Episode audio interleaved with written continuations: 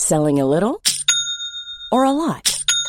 Shopify helps you do your thing however you cha-ching. Shopify is the global commerce platform that helps you sell at every stage of your business. From the launch your online shop stage to the first real life store stage, all the way to the did we just hit a million orders stage. Shopify is there to help you grow. Shopify helps you turn browsers into buyers with the internet's best converting checkout. 36% better on average compared to other leading commerce platforms because businesses that grow grow with Shopify. Get a $1 per month trial period at shopify.com/work. shopify.com/work. Millions of people have lost weight with personalized plans from Noom, like Evan, who can't stand salads and still lost 50 pounds. Salads generally for most people are the easy button, right? For me, that wasn't an option. I never really was a salad guy. That's just not who I am. But Noom worked for me. Get your personalized plan today at Noom.com. Real Noom user compensated to provide their story. In four weeks, the typical Noom user can expect to lose one to two pounds per week. Individual results may vary. Hey there, it's Michelle Norris. I'm host of a podcast called Your Mama's Kitchen. When I travel, I'm usually looking for a way to find a taste of home when I'm not at home. And one of the things I love to do when I am at home is entertain. And Airbnb allows me to do that. When I was in California recently, I rented a house that had a great kitchen. And when we were sitting around the table, we were all thinking, we're in someone else's house. Someone could be in all of our homes as well. If you have a home, but you're not always at home, you have an Airbnb. Your home might be worth more than you think. Find out how much at airbnb.com/slash host.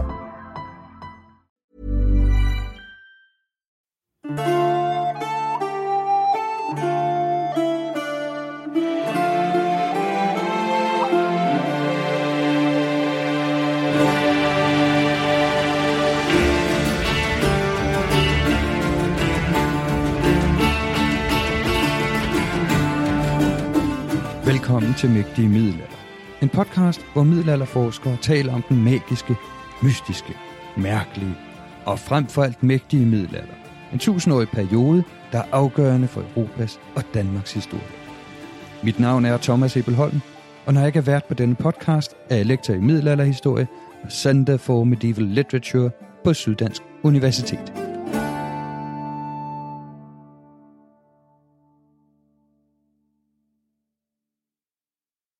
Dansk litteratur for middelalderen er et emne, der traditionelt ikke har fået meget opmærksomhed.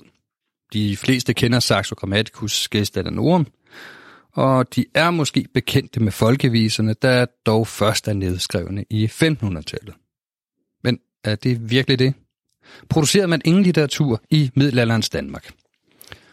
Og selvfølgelig gjorde man det. Men litterære tekster fra Danmark i perioden ca. 1300 til 1500 har traditionelt kun været kendt af specialister og rigtig mange af dem er kun tilgængelige i over 100 år gamle tryk, og det som regel kun på gammelt middelalderdansk. Men det vil et nyt projekt fra det Danske Sprog- og Litteraturselskab, DSL, nu rådet bod på, og det er det, vi skal snakke om i dag. Med mig har jeg nemlig to af redaktørerne på projektet, Simon Skovgaard og Peter Seberg. Velkommen til jer. Jamen, øh, tak fordi du vil øh, komme, Thomas. Øh, vi sidder her i øh, Gammeldansk Ordbogs øh, sædelsamling, hvor øh, alle de mange middelaldertekster, vi har overleveret, er udnyttet. Øh, og det projekt, vi skal tale om, det er det, der vi har kaldt øh, danske klassikere fra middelalderen. Det går ud på, at øh, Peter og jeg og to andre redaktører, sådan er bemandingssituationen for tiden, vi får en mere, og en student, øh, udgiver og oversætter en lang række øh, tekster fra middelalderen. Øh, og man går vel, øh, op over 30 øh, tekster af varierende længde. Fra den tidligste er fortællen til Jyske Lov fra altså 1241, og de seneste er øh, et tryk fra begyndelsen af 1500-tallet. Det gør vi på forskellige måder, og øh, det vil vi tale mere om. Vi vil også komme lidt ind på, hvorfor vi gør det. Jeg ved ikke, om vi skal sige lidt mere om, hvem vi er. Øh, jeg hedder, som sagt, øh, Simon Skovgaard Bog og er øh, nordisk filolog. Øh, og Ja, jeg hedder Peter Seberg, og jeg er, jeg er også filolog, men, men latinsk filolog. Så jeg, jeg er sådan ligesom, det, det her handler om gamle danske tekster, altså middelalder danske tekster, og mit, mit speciale er jo så latinske tekster, blandt andet middelaldertekster. Jeg har blandt andet oversat Saxo til dansk, men, men, men øh, min rolle bliver så at, at, øh, at bidrage med, med at forsøge at formidle teksterne på, på moderne dansk. Og vi er meget, meget glade for at have dig med, Peter, fordi øh, som udefra kommende, så stiller du nogle centrale spørgsmål til, til os nordiske filologer, som jo bare er vant til at læse de her gamle tekster, og, og når man øh, øh, bare skal udgive teksterne, som vi har gjort hidtil, øh, tegn for tegn, så tænker man ikke nødvendigvis så meget over, hvad de faktisk betyder. Men når der så kommer en udefra og siger, jamen, hvad er egentlig meningen her, og skal det her oversættes sådan eller sådan, så bliver man tvunget til at, at stille spørgsmål ved sin egen øh, erkendelse, og det er super frugtbart.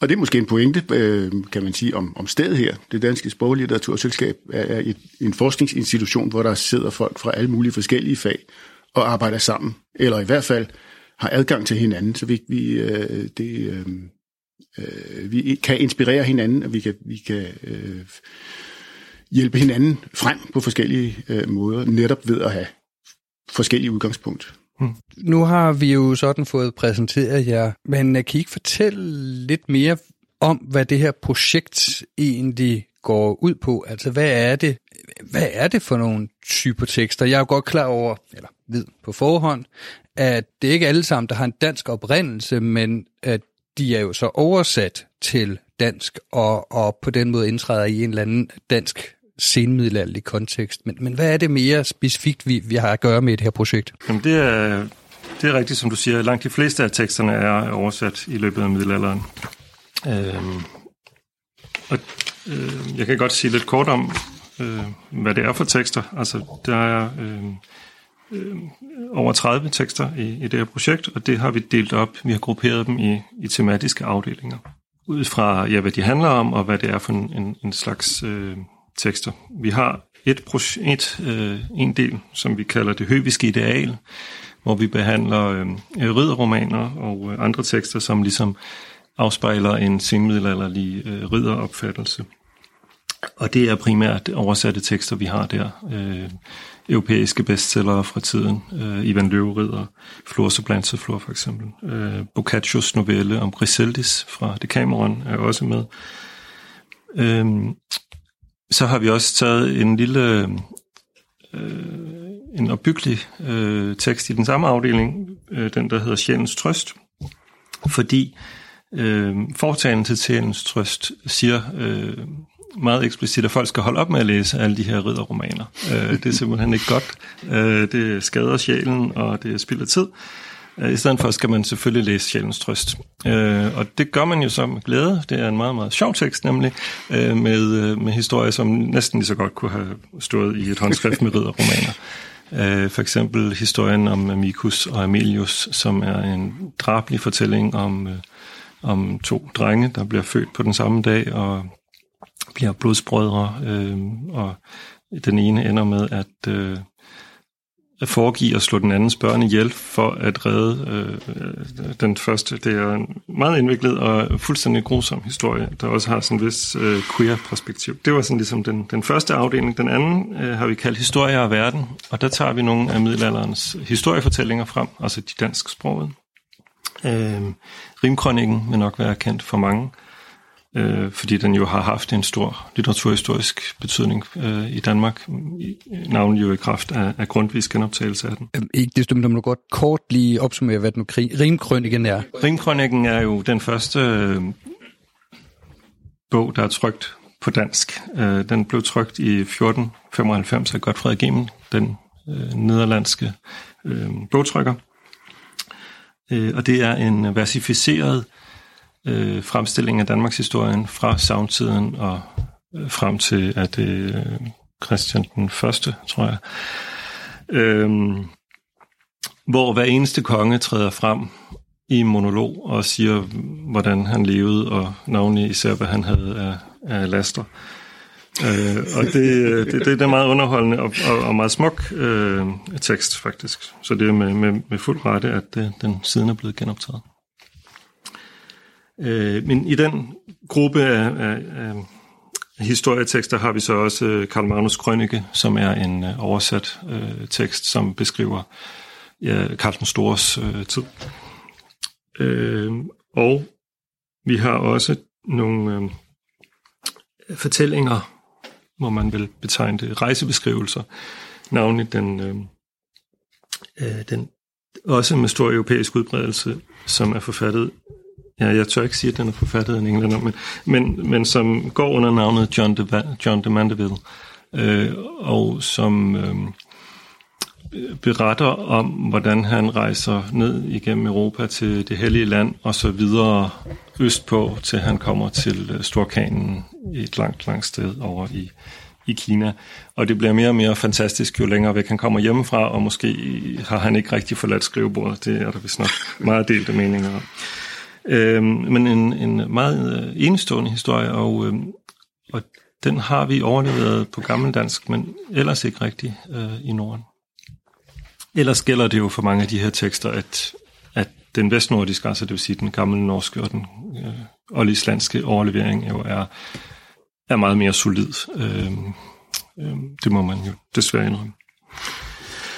Øh, altså, det, det går virkelig i øh, kurser det her, men altså den sidste af vores tre afdelinger, den har vi kaldt Viden og Tro, og der samler vi sådan en lang række forskellige øh, småtekster om øh, hverdagslivet, øh, øh redegørelser for øh, øh, lægemidler, øh, råd til bønder, råd til fødende kvinder, øh, ordsprog. Det er her, vi, vi har foretagende til Jyske Lov med, fordi det er sådan en retsfilosofisk traktat. Og så har vi også i den afdeling placeret de religiøse tekster, som vi har til, valgt at tage med. Øh, de religiøse tekster har jo været, altså religionen har jo gennemsyret livet i, i senmiddelalderen. Øh, så vi kunne godt have taget flere med, men vi har tænkt, at, at der er formentlig andre tekster, der har et større, en større appeal i dag. Øhm, men, det, men det sjove ved, ved den her antologi af, af de tekster, der skal beskrive middelalderens hverdagsliv, er jo, at, at vi får mange forskellige facetter. Øhm, altså, hvem, hvis man spørger en i dag, så, som du nævnte, Saxo og folkeviserne, men vi har faktisk en middelalderlig øh, håndbog i øh, fødselsforberedelser med små illustrationer af et foster, der ligger i livmoderen. Øhm, det, det, det er ret enestående faktisk.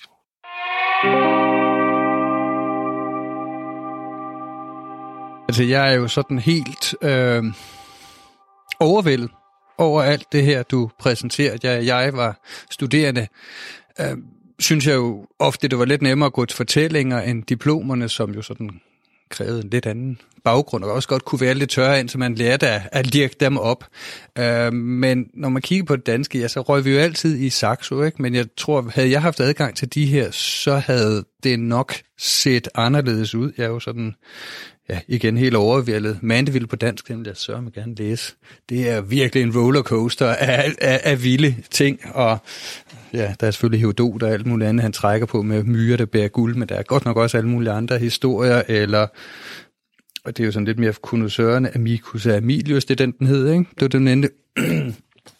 Det forekommer, jeg har læst enten hos Boccaccio eller Chaucer noget lignende, men øh, altså, der er jo også altså, der er jo sammenligningsgrundlag med, med, med ja, udenlandske forlag, udenlandske øh, øh, originaler her, ikke? Og, og det lyder som om, at de valg, jeg har truffet, at der åbner sig i virkeligheden sådan en, en port til en mental verden, som i hvert fald vi øh, historikere øh, ikke altid har været så dygtige til at være opmærksom på, øh, når det gælder senmiddelalderen. Så alene det vil jeg jo så sige tak for, at I har, I har sat det i værk.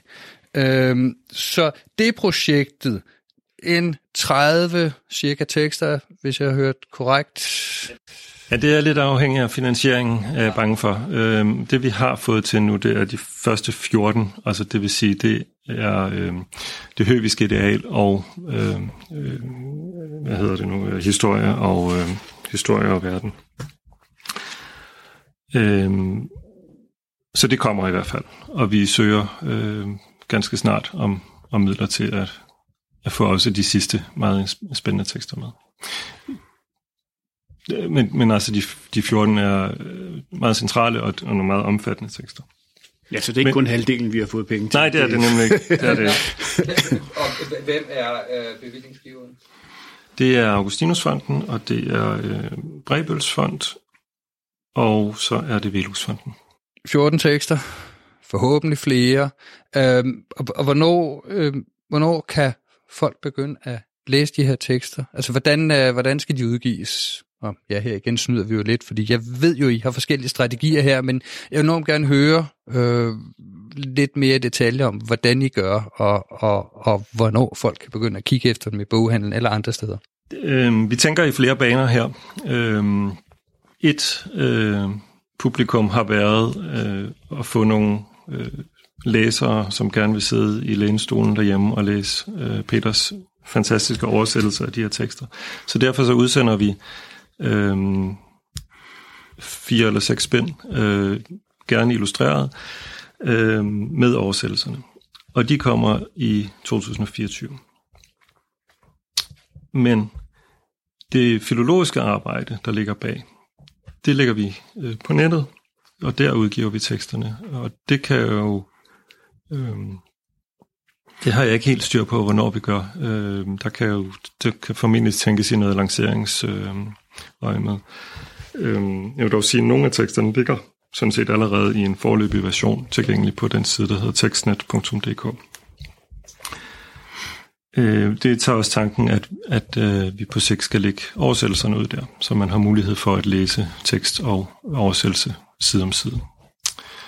Øh, og hvorfor vi gør det? Du var, meget, du var inde på, at øh, din tid som studerende og, og, og øh, de øh, europæiske baggrunde, der er øh, for de her, og, og det er to aspekter, som jeg synes, man godt kan forfølge. Øh, vi vil meget gerne have nogle studerende og selvfølgelig også andre interesseret i tale med den her udgave, fordi vi er en forholdsvis begrænset øh, gruppe gammeldansk filologer i landet. Øh, så der, vi har brug for ligesom at, at skabe en fornyet interesse for de her tekster, som vi altså mener er centrale, ikke kun for litteraturhistorien, men også for sproghistorien øh, og for, for historien i det hele taget. Øh, så det er ligesom et, et rationale bag projektet, at vi skal åbne dørene for nye interesserede. Og det gør vi ved oversættelserne, men også ved at, at udgive øh, en let læser, en let af de tekster, som, som ellers har været forbeholdt for filologer. Men jeg synes også, at man kan, man kan dreje det spørgsmål om, hvorfor hen i, at der faktisk ligger rigtig mange spændende forskningsopgaver i de her tekster. Øhm, ja, der er selvfølgelig en, en filologisk tradition i Danmark, men der er en lang række øhm, forskningsspørgsmål, som ikke er blevet berørt, og et af dem er, øh, eller ikke er blevet tilstrækkeligt berørt, og et af dem er netop sådan noget som transmissionen og, øh, og receptionen af det, det europæiske øh, kulturgods, hvis man tør bruge sådan et ord. Så bare lige for at opsummere. Så vi har øh, en tekstudgave, som øh, udkommer i, formoder jeg, nogle, nogle fine bind, man kan købe. Og øh, så ligger der to eller en version på nettet. Tre versioner på nettet. Altså, Tre versioner. Det, der kommer på tryk, det bliver en oversættelse. Mm-hmm. Og det, der kommer på nettet, det bliver så en, en uh, traditionel filologisk udgivelse, tegn for tegn, og oversættelsen, og så en udgave, som ligger så et sted, tør vi sige midt imellem, Peter? Nej, meget nærmere ved den originale. Ja, her er vi jo måske en lille smule uenige, fordi øh, det, det, det kommer lidt an på... Vi er lige netop nu i redaktionen ved at diskutere, hvordan vi skal skære den her midterste tekst. Øhm, og et forslag har været simpelthen at se bort fra den ortografi, der er, og som er noget af det, der gør gamle danske tekster utrolig svære at læse. At de har en ortografi, som ikke kun er helt anderledes, end hvad vi har i dag, men også inden for det enkelte håndskrift er stærkt varierende. Altså det samme ord kan skrives på et utal af måder inden for ganske få linjer. Øh, og en radikal måde at omgå det problem på er jo at simpelthen gengive hvert ord med moderne ortografi. Og, øh, og det, øh, det har vi diskuteret i gruppen, og, og vi er ikke helt enige om, hvorvidt det er en, en farbar vej eller ej. Det er heller ikke så nemt. Jeg, sige, øh, jeg har faktisk prøvet det øh, tilsvarende øh, projekt med Holbergs dansk, som jo ligger meget tættere på, på, på vores dansk end de her middelaldertekster. Og selv der, der blev det jo altså til en, et regelsæt for, hvordan man skulle gøre det på mange, mange sider. Øh, og man kommer ned i de frygteligste detaljer, fordi, fordi det er altså sådan, sådan øh, at, at bestemme, hvad der er retskrivning, og hvad der er øh, former, formlæger. Ikke? Øh, alene det er jo er øh, frygtelig øh, svært, og skal man, hvis, hvis øh, ordene er bøjet på en anden måde på gammeldansk end på øh, moderne dansk, skal man, skal man så modernisere det, eller skal man lade, lade det øh, stå? Og det bliver, øh, det bliver meget hurtigt, meget, meget kompliceret. Øh, men, men det er jo øh, på den anden side øh, nyttigt. Altså jeg, nu, jeg kommer jo udefra, kan man sige, og jeg er jo ikke, er jo ikke rutineret læser af, af gammeldansk.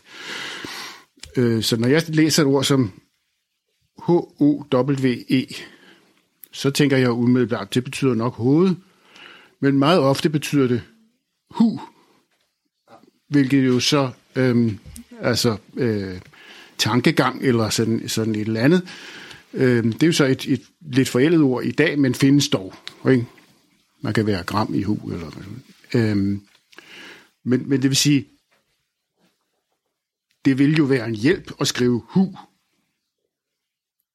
Til gengæld, hvis, hvis, hvis, man, øh, hvis det er en, en tekst på vers, så har vi måske et problem, fordi det bliver to, fra to stavelser bliver til en, og så videre, ikke? Plus, at man skal jo så være sikker på, om det, om det betyder hu eller betyder hoved. Og det, øh, og det er der jo en tolkning i, kan man, kan man sige. Så øh, alene det lille eksempel viser jo, at øh, det slet ikke er så nemt at, at modernisere en, en gammel øh, tekst, især. Øh, altså, der kan, der, der, det, det trækker i, i flere retninger, og, og, og når vi nu har besluttet at lave en oversættelse, så skal den her tekst jo, jo være gammeldansk. Men hvordan bevarer man det gammeldanske, når man tager øh, bogstaveringen ud, ud af det? Det er, en, øh, det er ikke så nemt. Men til gengæld er det jo et utroligt interessant projekt at finde, finde ud af, hvordan man gør, og derefter at gøre det. Altså noget af det, der taler for, øh, men jeg skal altså understrege, at vi har ikke lagt os fast på nogen linje, men noget af det, der taler for at modernisere ortografien, det er, at, at de andre ting, som er svære ved gammeldansk, øh, og på mange måder er det jo et helt andet sprog, øh, end det vi taler i dag, men ved altså at, at modernisere ortografien, så, falder, så springer de andre forskelle i øjnene, altså øh, morfologien, som, som Peter er indenfor, men også den ordstilling, som ofte er helt anderledes. Øhm, og man vil også formentlig se, at der er nogle leksikalske forskelle. Peter nævnte hu. Man kan også tage et, et ord som bekvem, øh, som, som faktisk godt kan stå i den moderne form i, et gammeldansk håndskrift, men har en helt anden betydning. Øh, men man kan sige, hvis man, hvis man moderniserer alt det andet, der står rundt omkring, så vil bekvem måske blive mere mærkelig, end hvis man ligesom bare nemmere at læse hen over det, øh, fordi det hele bare er mærkeligt. øh, men altså, det, det øh, bekvemt betyder på gammeldansk, det er sådan noget som passende eller, eller dygtig. Og, og det er et tysk låneord, eller tager jeg fejl, ikke? det er bekvem, ikke? Ja. ja og vi er jo sådan generelt her, jeg er virkelig dybt inde i, i, i øh, Filons maskinrum. Ikke? Jeg kan jo godt forstå nu, hvorfor jeg valgt fire udgaver. Ikke? Vi er jo ikke bare i, hvad betyder ordet, hvordan pokker staver vi det, og skal vi ensrette, eller skal vi tage HUWI e, i, i alle de spændende former? Hvordan gør vi det? mest ærligt jo selvfølgelig, som, som I gør jo, at, at, at, at lægge så mange så at sige, version, om man så må sige, øh, ud til, til brug. Men, men jeg formoder alligevel, at, hvad kan man sige, den, den, den, i den folkelige udgave, der kommer jeg til at træffe nogle valg. Jo, man kan sige, at øh, det er ikke kun en hjælp at lave mange versioner, fordi det overlader en hel del af arbejdet til, øh, til brugeren. Øh, og så er der jo også et tidsperspektiv i det. Altså hvis vi skal nå igennem de her, i hvert fald 14 meget lange tekster, inden øh, udgangen af næste år, så har vi faktisk ikke rigtig tid til at lave øh, fire versioner af hver eneste tekst. Øh, så, så vi må træffe et valg. Og det er altså det, redaktionen er, er i gang med at diskutere nu. Nu har I nogle gange talt om at oversætte. Det lyder jo sådan lidt skægt, når man kan sige, at det hele er dansk. Øhm, og det er det jo så ikke helt, som du allerede var inde på lidt mere, Peter. Men kan du ikke øh, hjælpe os lidt mere til at forstå, hvad I mener med oversætte, og, og hvad oversættelse dækker over i det her øh, tilfælde? Jamen, nu har jeg jo været i gang i, i et halvt års tid, øhm, og, og det har da udviklet sig undervejs, fordi det, øhm, det er jo netop, som du siger, øhm, noget særligt, at, at det, er, det er dansk, der skal oversættes til dansk. Og jeg er jo meget vant til at oversætte, men fra et helt anderledes sprog til dansk. Og når man oversætter fra latin, som jeg normalt gør, så, så, så hiver man ligesom teksten ud, eller indholdet ud af teksten, og så ned i, i en, en helt ny form øh, i et nyt sprog. Men, men, men her sidder vi jo med, med øh, en, en tekst, der på mange måder ligner og er samme øh, sprog i, i et andet sprogtrin. og så, øh, så skal man øh, beslutte sig for, om, om man faktisk skal genbruge, hvor meget man skal holde, holde fast på i øh, fra originalen. Altså, jeg sad lige i går med, med noget, der var nogle ædelsten, de, så stod der, de skinnede. Det er det ord, der bliver brugt, og det er jo fuldstændig moderne dansk. Men jeg endte med at skrive de lyste, og det er fordi, det var af mange forskellige grunde, men især på, fordi jeg gerne vil have en, en vis øh, rytme i det. Det er en, en, en øh, poetisk tekst, eller en, en tekst på vers i hvert fald. Øhm, men, men samtidig så tænkte jeg jo på, der, det, øh, hvad, hvad gør ædelsten? De, øh, de glimter, eller de glimrer, eller de funkler, eller hvad ved jeg. Altså, der er alle mange muligheder og hvis det havde været fra et andet sprog, jeg oversat, så, så ville jeg have været alle dem der igennem for at finde det rigtige. Men her skal jeg så beslutte, om, om jeg skal være forpligtet på, på det, der står i originalen, eller, eller jeg skal lave min, det, det, som er min version af teksten. Og jeg bliver mere mere enig med mig selv om, at det er min version, jeg skal lave. Fordi det kan blive en underlig blanding. For der er, der er en hel masse i teksten, som slet ikke kan fungere på moderne dansk. Og så er der enkelt detaljer, som godt kan bruges. Og det bliver, det, det bliver uegalt, om jeg så må sige, hvis man, hvis man insisterer på at holde fast på det, man kan holde fast på, og så skal, skal digte med på en hel masse, når det handler om ordstilling og mærkelige ord, der ikke findes mere, osv. Så, så, så det bliver en, en rigtig øh, oversættelse. Og det vi sidder med nu, det er jo så de her ridderromaner, som er på vers, og det, det, det er jo så et, et problem i sig selv.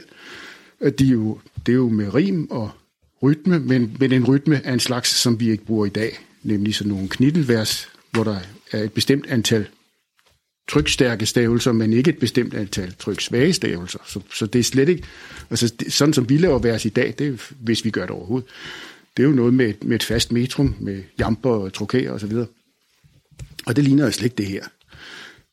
Så, øh, så jeg forsøger ikke at lave og gengive det som rimede vers. For det første ville det tage alt for lang tid, men for, for det andet øh, bliver, vil det blive en underlig øh, pastiche eller noget, der ligger midt imellem på en, på en mærkelig måde. Så jeg sørger for, at det lyder rytmisk, det, det lyder øh, mere rytmisk end en prosatekst. Og det, det er det. Øh, og, og så står det jo sådan i verse linjer, som jeg forsøger at overholde. Og der på den måde får jeg, når jeg jo så fast frem til, til noget, som jeg kan gå inden for, ind, stå inden for som en, en, øh, en gengivelse af de her vers øh, romaner. Men altså i en, i en ny form.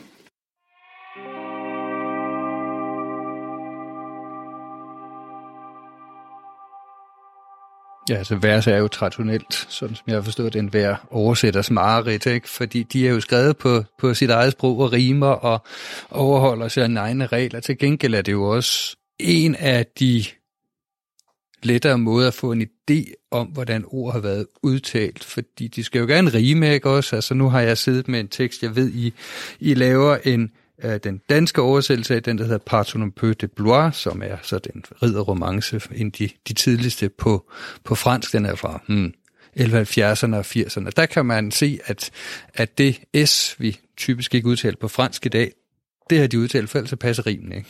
Og jeg går ud fra, at det er lidt af det samme. Så på en måde kan man sige, hvis man nu sad med din oversættelse, øh, øh, øh Peter, og så læste den gamle, den så man måske få en idé om, hvordan det har har lyttet for 700 år siden? Eller er jeg, presser jeg den nu? Nej, du presser den nok lidt, men, men der, er selvfølgelig, øh, der er selvfølgelig noget om snakken. Øhm, men man skal ikke se bort fra læserim. Øhm, altså indledningen til, til, øh, til Persenoper, som, som den samme tekst hedder på dansk, Persenoper og Constantia Nobis. Det lyder et eventyr, vil jeg sige, fra Evo, som der vil lyde å. Øhm, og det er, øh, der er ingen tvivl om, at præpositionen a på det her tidspunkt er blevet udtalt som et å, men det rimer også ikke på fra.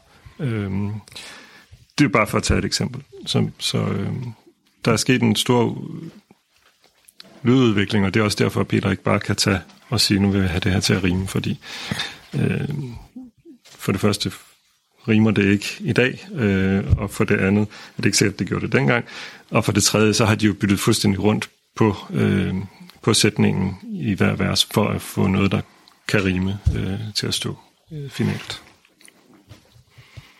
Til gengæld vil jeg sige, det du siger om, at det, det er et problem at skulle oversætte øh, vers, det, det, øh, det er jeg ikke helt enig i. For, altså, jeg har oversat mange, mange vers, blandt andet jo øh, i Saxo er jo helt fyldt med vers. Øh, og det er klart, det er svært, øh, men til gengæld så giver det noget, noget ekstra. Man bliver, man bliver ligesom for, fordi man skal følge, følge en bestemt rytme, så bliver man tvunget ud nogle steder i sproget, som man, hvor, hvor man ikke ville være kommet af, af anden vej, kan man sige, øh, af sig selv. Så øh, øh, rimene, der er rytmerne, i hver, i hvert fald rimene måske også, men, men, øh, men rytmen, rytmen øh, er inspirerende også, når, når man øh, oversætter. Og en, den lille anekdote, at øh, Halvdan Rasmussen skrev sine erindringer jo sådan en, som en, i form af en digtsamling. Øhm, og så spurgte folk, hvorfor han ikke, når han nu skulle fortælle om sin barndom, hvorfor han så ikke gjorde det i prosa, så sagde han, at det er meget lettere at få skrevet noget ordentligt på vers.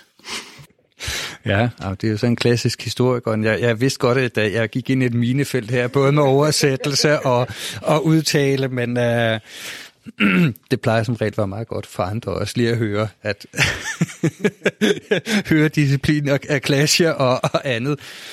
Um, så det er altså her, hvor ja, en latinsk filolog kan gå ind og hjælpe med dansk oversættelse til dansk og arbejde med de her varianter.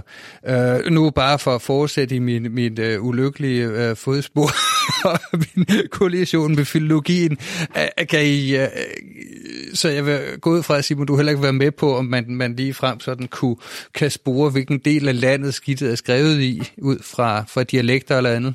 Oh, det kan man faktisk godt. Uh, uh, det, kan, det kan man faktisk godt. Øh, de her ridderromaner, som vi, øh, som vi arbejder med nu, er overleveret i et, et håndskrift, der ligger i Stockholm. Det hedder K47, og det er skrevet omkring 1500. Og der er ingen tvivl om, at det er et jysk håndskrift. Øh, jeg har ikke lige forberedt nogle eksempler. Det kan være, Peter har, men... Ja, en hedder Jen. En, vejen ja. øh, ja, det er nok det, øh, det bedste, vi lige kan komme med. Øhm, så det kan man godt, øh, og det har også været en stor del af filologien, har været at, at forsøge at dialektbestemme de tekster, som vi har overleveret. Øhm, og en stor del af, af den tidlige øh, filologis arbejde, det har jo været at tilbageerobre øh, svensk materiale og påpege, at det var ikke svensk, men skånsk. Øh, så derfor så har vi et, øh, en rig samling af, af skånske tekster. Øh, blandt andet den øh, Sjælens Trøst, jeg nævnte før, er et skånsk håndskrift, øh, som bygger på en svensk oversættelse, øh, for at gøre det endnu mere kompliceret. Men den har altså tidligere været anset for, for svensk, ligesom en lang række andre tekster. En anden ting, jeg er lidt øh, nysgerrig efter for lidt mere at vide om øh, det her oversættelsesprojekt, det er, øh, hvor meget I moderniserer sprog. Og jeg ved, Peter, du har været lidt inde på det allerede, øh, men der må stadig være en balancegang mellem præcision og, hvad skal man sige, mundret eller dagligdags, eller hvad skal man sige. Er det korrekt? Ja, og øh, det med modernisering er jo, øh, er jo interessant. Øh, altså, vi kender jo ret meget, øh, mange tekster, som skal forestille at være øh, middelalderlige, om man så må sige, hvor man tager noget, øh, nogle øh, ordsprog og nogle folkeviser, så hiver man en hel masse begreber ind. Ikke? Og en hest hedder altid en ganger, og, en, og et skib hedder en snække, og, og så videre. Ikke? Og den form for pastiche-sprog må det endelig ikke blive for, for mig. Både fordi vi lægger, vi lægger originalteksten frem, og så kommer vi med en oversættelse, og den oversættelse skal jo så være en, en, en oversættelse for moderne læsere, nutidige læsere. Men også fordi jeg synes, det, det lyd. det, det, det, det er kunstigt og, og, øhm, og skævt. Øhm, øh, det bliver sådan noget P. Sørensen Fuholm, hvis nogen kender ham.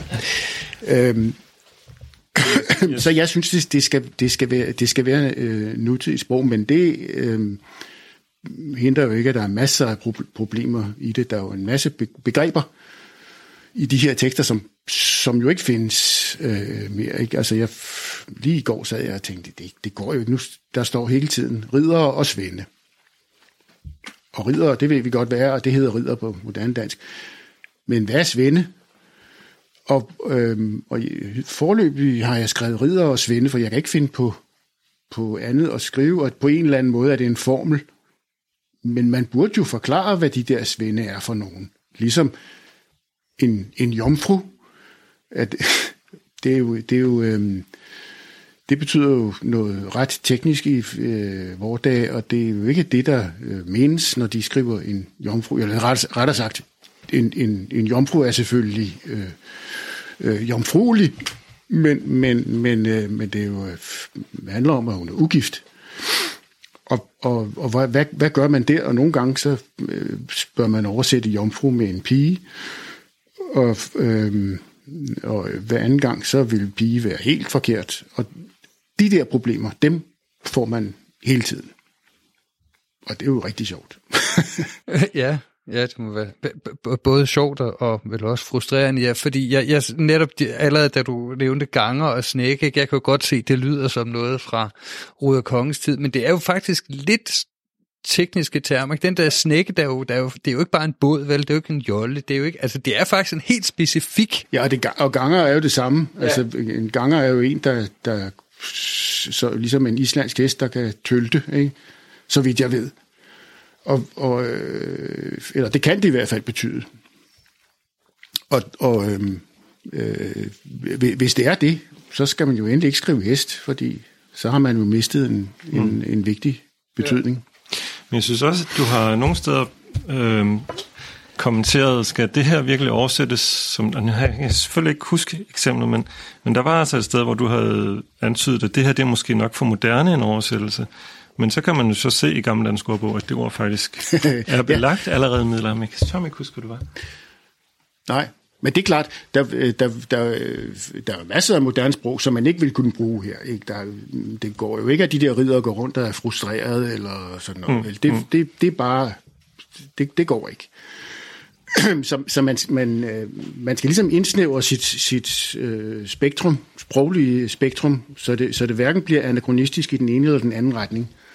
Og det, det, er, en, det er en særlig kunst, men den, den, øh, Den er jeg vant til, for eksempel fra Saxo, ikke? Jo. Vil, vil, vil der så indgå et eller andet noteapparat eller noget til, til de her overvejelser? Altså nu for eksempel jomfru, ikke, som jo hvad, en altså jungfrau, eller altså en ung øh, frue, eller ugift. Ikke? Altså, der, er, der er jo mange betydninger, som vi siger, ikke? Og, øh, og hvor, hvorvidt det der, ja, om det er seksuelt og alt muligt andet. Ikke? Vil, vil, vil der være en eller anden form for noteapparat, øh, man kan tilgå her, eller din øh, svende, eller der, der er jo faktisk mange af de her ord, hvor det øh, for den interesserede, det kunne være interessant måske at kunne, kunne dykke ned i er ligefrem, ligefrem øh, noter til, til oversættelsen, der, der forklarer, hvorfor det ene og det andet er valgt. Det, det øh, skal man være passe på med, fordi det er også litteratur, det her. Ikke? Og, og øh, altså, øh, hvis Gyldendal udsender en oversættelse af en engelsk roman, så er der så vil man blive meget, meget chokeret, hvis der stod en note om, at her ved jeg ikke rigtigt, hvad det betyder. så, og og det, det skal jo være det samme her. Ellers er det jo ikke en, en ordentlig oversættelse. Men derfor kan man jo, kan man jo godt lave nogle, nogle øh, øh, forklarende tekster rundt omkring, og med, med, med hjælp til begreber og så videre. Det, det, er, det er klart. Altså, fordi jeg tænker jo, det er jo noget af det, øh, det er jo alligevel en af de fordele, der har været ved, ved nettet, ikke? at man kan lægge en tekst, og så kan man jo så lægge øh, små noter, så for den interesserede kan klikke videre. Altså, det var det, jeg tænkte i forhold til hele jeres netunivers. Det måske kunne være en, øh, en, en, øh, en fordel, som, eller noget, I havde udforsket. Det har vi i øh, et tidligere projekt, øh, har vi faktisk koblet øh, de her tekster øh, og nogle andre ord for ord til Gammeldansk Ordbog, øh, så man der har kunnet finde øh, enten en oplysning om den moderne form af det tilsvarende ord, eller øh, hvis ordet er uddødt, så fået at vide, at det var uddødt. Øh, Gammeldansk ordbog er jo, eller jo er et forkert adverbium, men Gammeldansk ordbog øh, er en ordbog, der har været i gang meget længe, og lige nu kører på øh, et et Plus, som, øh, ja, et vågeblus. Øhm, men, men øh, jeg, jeg er enig med Peter i, at vi har ikke øh, ressourcer til i det her projekt at, at kommentere oversættelsen øh, ord, øh, på ordniveau, eller, øh, men, men jeg er ikke helt afvisende for, at vi i andre dele af, af udgaven kan diskutere, hvis der er noget, der er, er uklart. Øh, men vi skal selvfølgelig heller ikke være afvisende for, at, at uh, uklarheder i teksterne, jo, som, som Peter siger, det er jo litteratur. Det, altså, der kan jo være en, en intention bagved, eller der kan være en interessant perspektiv i, at noget er, er, er, er tvetydigt. Vi talte lige før udsendelsen om, øh, om den tekst, der hedder Jesu barndomsbog, øh, og der er en, et, en scene, hvor, øh, øh, hvor Jesus, øh, hvor Josefs tømmersvend øh, skal, skal skære nogle brædder af, og det gør han så uden sit, øh, sin målestok, så derfor bliver det for kort. Og så jamrer han, og så kommer Jesus barnet og siger, øh, bare roligt, øh, hvis du nu øh, holder i den ene anden, så trækker vi det, og så, øh, så lærer øh, den her tømmersvend. Og, og hvad betyder det? Øh, fordi han har, han har tidligere sagt, at jeg har aldrig hørt, at man kan trække træ længere. Men så, nu lærer han så, da han får at vide, at han bare skal trække. Øhm, betyder det sådan, at det sådan en ironisk øh, latter, øh, eller er han bare lettet over, at han nu får hjem? Det, det, det kan man faktisk ikke se af teksten. Og det der er en tvetydighed, som man, som man må tage med øh, i oversættelsen og i, og i udgaven. Ja, ej, det, var, det er jeg helt, helt med på. Det var, det var mere, øhm, øh, øh, ja, jeg fristende at kalde det tekniske betegnelser, som dem vi var, var inde på med snækker og så videre, at, at der kunne man, øh, når man oversat måske lave en eller anden henvisning. Men, øh, men jeg forstår til fulde den her med, med, med, med, med brættet, der bliver forlænget. Men, men et af de perspektiver, vi, vi har i den her projekt, det er jo, at vi vil faktisk gerne, som jeg indledte med at sige, få flere til at interessere sig for de her tekster øh, fra et undervisningsperspektiv, men også fra et forskningsperspektiv. Øh, Øh, og, og noget af det, vi har i tankerne at gøre i et senere projekt, det er at lave sådan en slags håndbog til, øh, til materialet. Altså en, en introduktion øh, til, hvordan man læser teksterne, og hvad de en, en, en litteraturhistorisk øh, præsentation. Ja, fordi det er jo i virkeligheden øh, et et spørgsmål, vi ikke har været så meget inde på nu, men som du så åbner lidt, ikke? det er det her med, øh, hvorfor øh, I har sat projektet i gang. Øh, jeg er jo selvfølgelig ikke svær at, at overbevise, og jeg tror heller ikke på den måde, så lytterne er svære at overbevise, men alligevel er det her øh, kun til underviser og, og, og højere læreanstalter, eller øh, har I et håb og en ambition om at nå lidt bredere ud og, og måske gøre øh, den dansk kyndige øh, læser, lytter bekendt med, med et stykke kultur, øh, som er gået lidt i glemmebogen, eller hvordan? Ja, det er jo ikke svært at svare på det spørgsmål. Vi vil jo selvfølgelig det hele. Øh, øh, det, det grundlæggende skal være der, og det er det filologiske arbejde, som sikrer, at det er den, den rigtige, den bedst mulige tekst.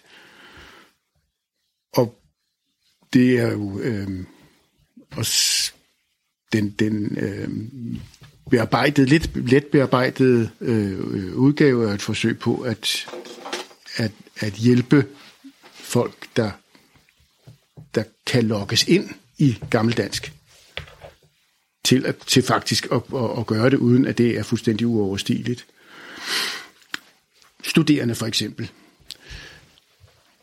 Og så er der oversættelsen, og den henvender sig jo til, til den almindelige litteraturlæser, eller historieinteresseret.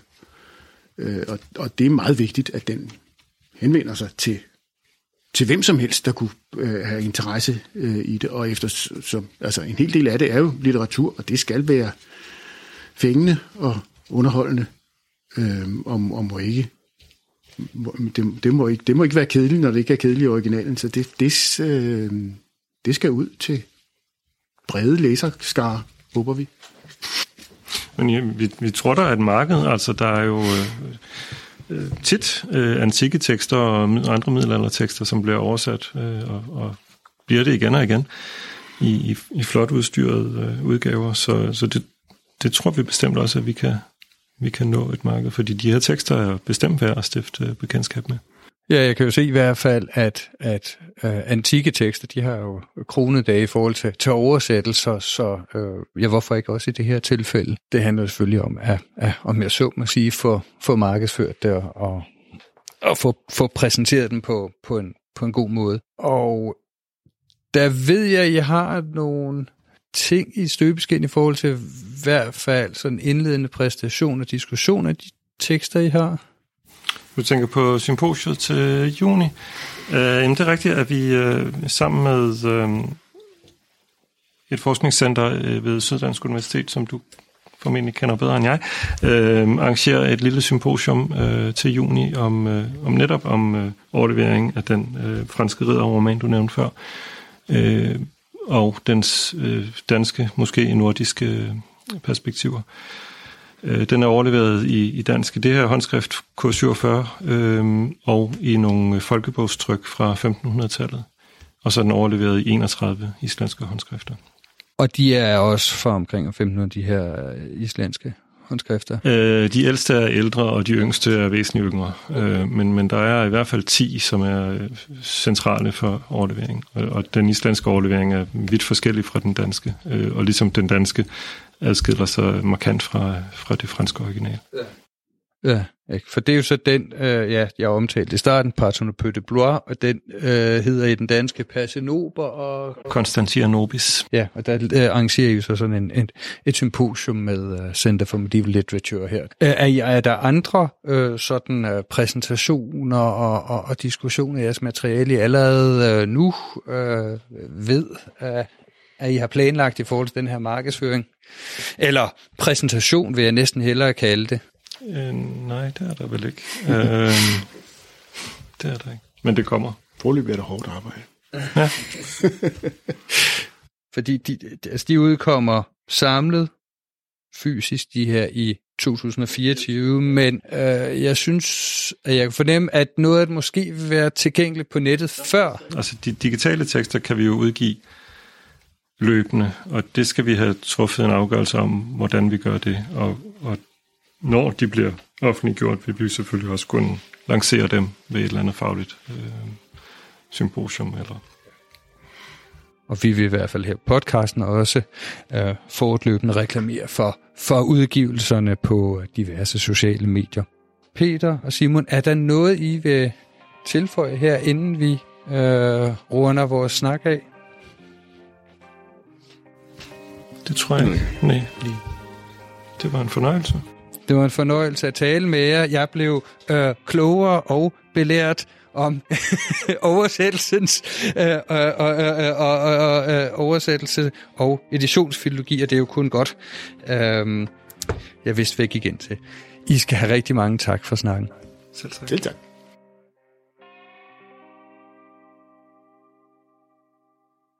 Det var alt for nu på Mægtige Middelalder. Jeg håber, I har nyt dagens episode. Podcasten kan I finde på de fleste podcastafspillere, og husk at anmelde os derinde, så bliver det lettere for andre at finde podcasten. I kan også følge os på Facebook og Instagram, og intromusikken var af Nicolas Soto Urea, og underlægningsmusik og effekter er skabt af Anton Færk. Ha' det godt derude. Jeg håber, I vil lytte med en anden gang.